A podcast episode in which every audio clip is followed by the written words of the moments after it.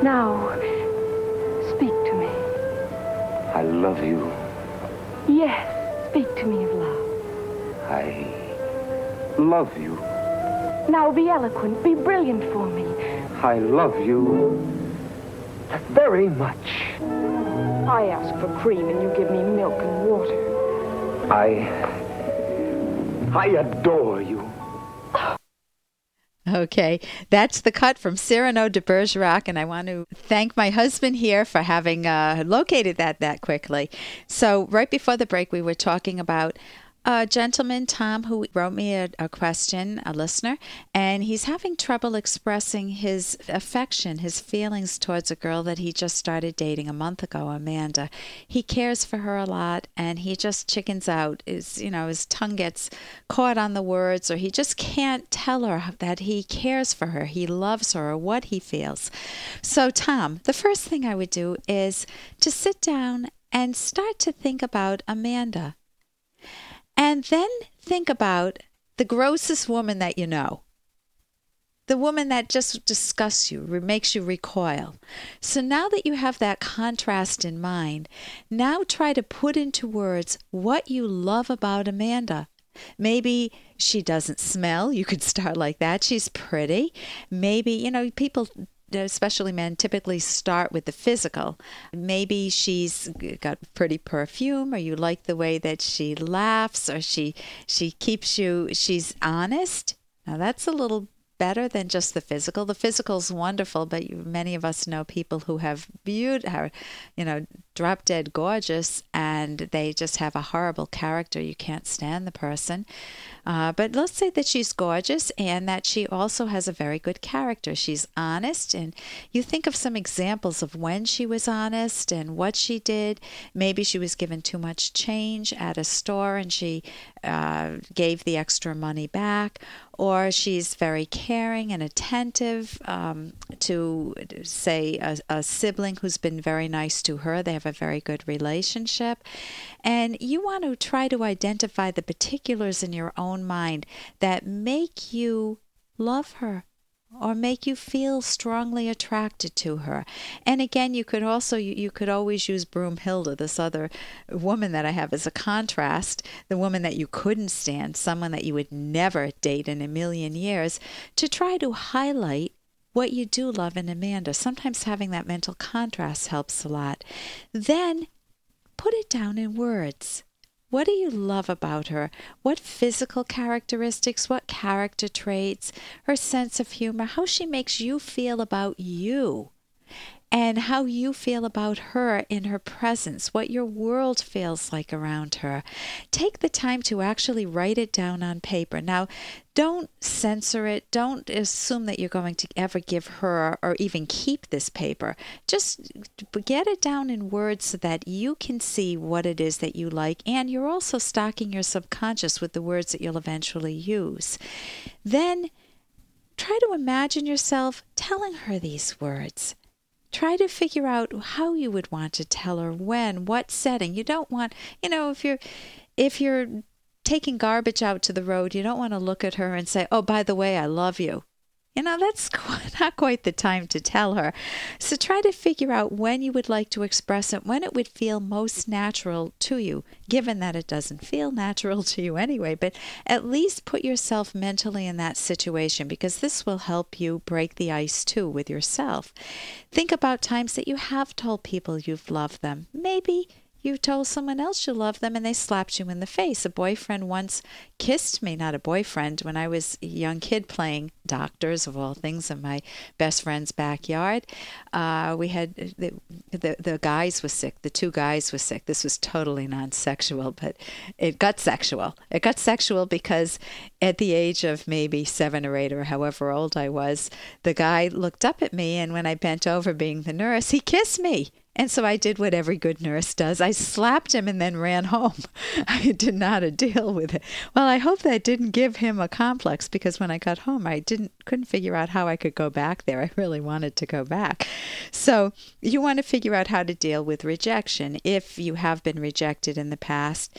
And then rem- just remember that what a woman wants to hear or what a guy wants to hear too is not just you're really cool, you're really nice, not just the superficial things, but some details. And it doesn't have to be a, a page worth of details, but one or two details of something that you love that that person does that really turns you on to them as opposed to Broomhilda. So I hope that helps you. I'm Dr. Ellen Kenner. You're listening to The Rational Basis of Happiness. And of course, we have an email only show today. I have so many emails that I'm devoting today solely not to your call in um, questions, which I'll do on other weeks, but today it's just email questions.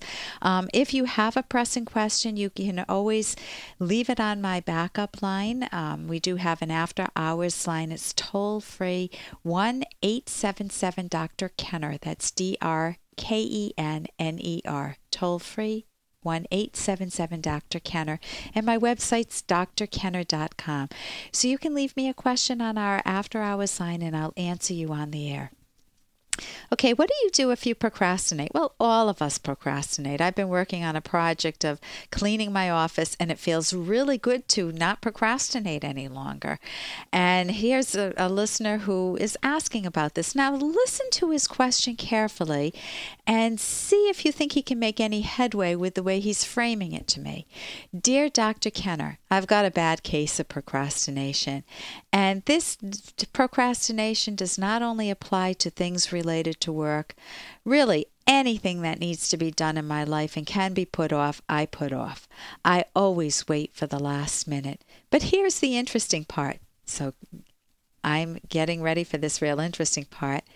And Bill responds, I am physically unable to work. And so I'm thinking, is he disabled? And then he continues, unless I'm in a time constraint and pressured to do so. I experience all the symptoms of ADD unless I'm working in, under some kind of stress. I don't get why this happens, but as you can expect, working at the last moment does cause problems.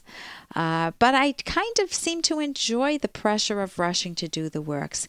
Work is this fixable without Ritalin, or do I just need a good kick in my behind? Thanks, Bill. Bill, I think you know the answer to your own question.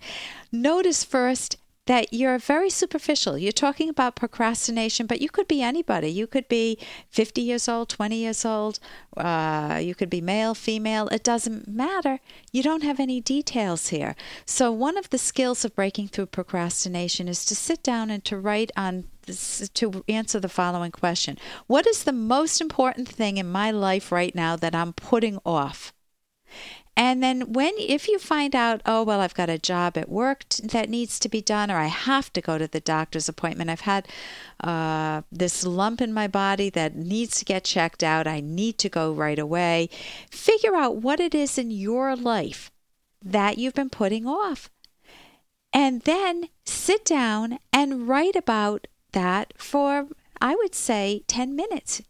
Don't take the pen off the paper and just keep writing and writing because your goal is to try to find a solution to the most pressing problem. What we did right, right there was you prioritized, you took the most important problem, and you answer, you're answering that first if you know if you're about to lose your job you focus on that. If you're about to lose a relationship you focus on that. If it's a health matter you focus on that. And you spend the time trying to figure out in detail what the problem is. And then um, and then notice what you'll get more and more details so you prioritize and then you get details. And when we get back i'll have more time to talk about procrastination and to answer some very other interesting emails at BB&T, sharing financial knowledge is our responsibility and our legacy. We also share a commitment to our community, supporting our schools and sports programs, helping businesses grow and families become homeowners. Member FDIC. Loan subject to credit approval. Equal housing lender. Here's an excerpt from The Selfish Path to Romance, the Serious Romance Guidebook by clinical psychologist Dr. Ellen Kenner and co-author Dr. Edwin Locke. Avoid choosing a romantic partner who tries to fake their self esteem. One way they do so is by using defense mechanisms. Defensiveness has disastrous effects on romantic relationships. For example, Josh forgets his wife Sarah's birthday. She's very upset, but instead of apologizing and trying to make amends to her, Josh piles on excuse after excuse and then gets mad at her for in quotes, overreacting. This does not bode well for their relationship. If you are wrong or make an error, admit it. It may seem counterintuitive, but this will increase your self esteem because you are fully acknowledging reality. You can download Chapter 1 for free by going to drkenner.com. And you can buy The Selfish Path to Romance at amazon.com.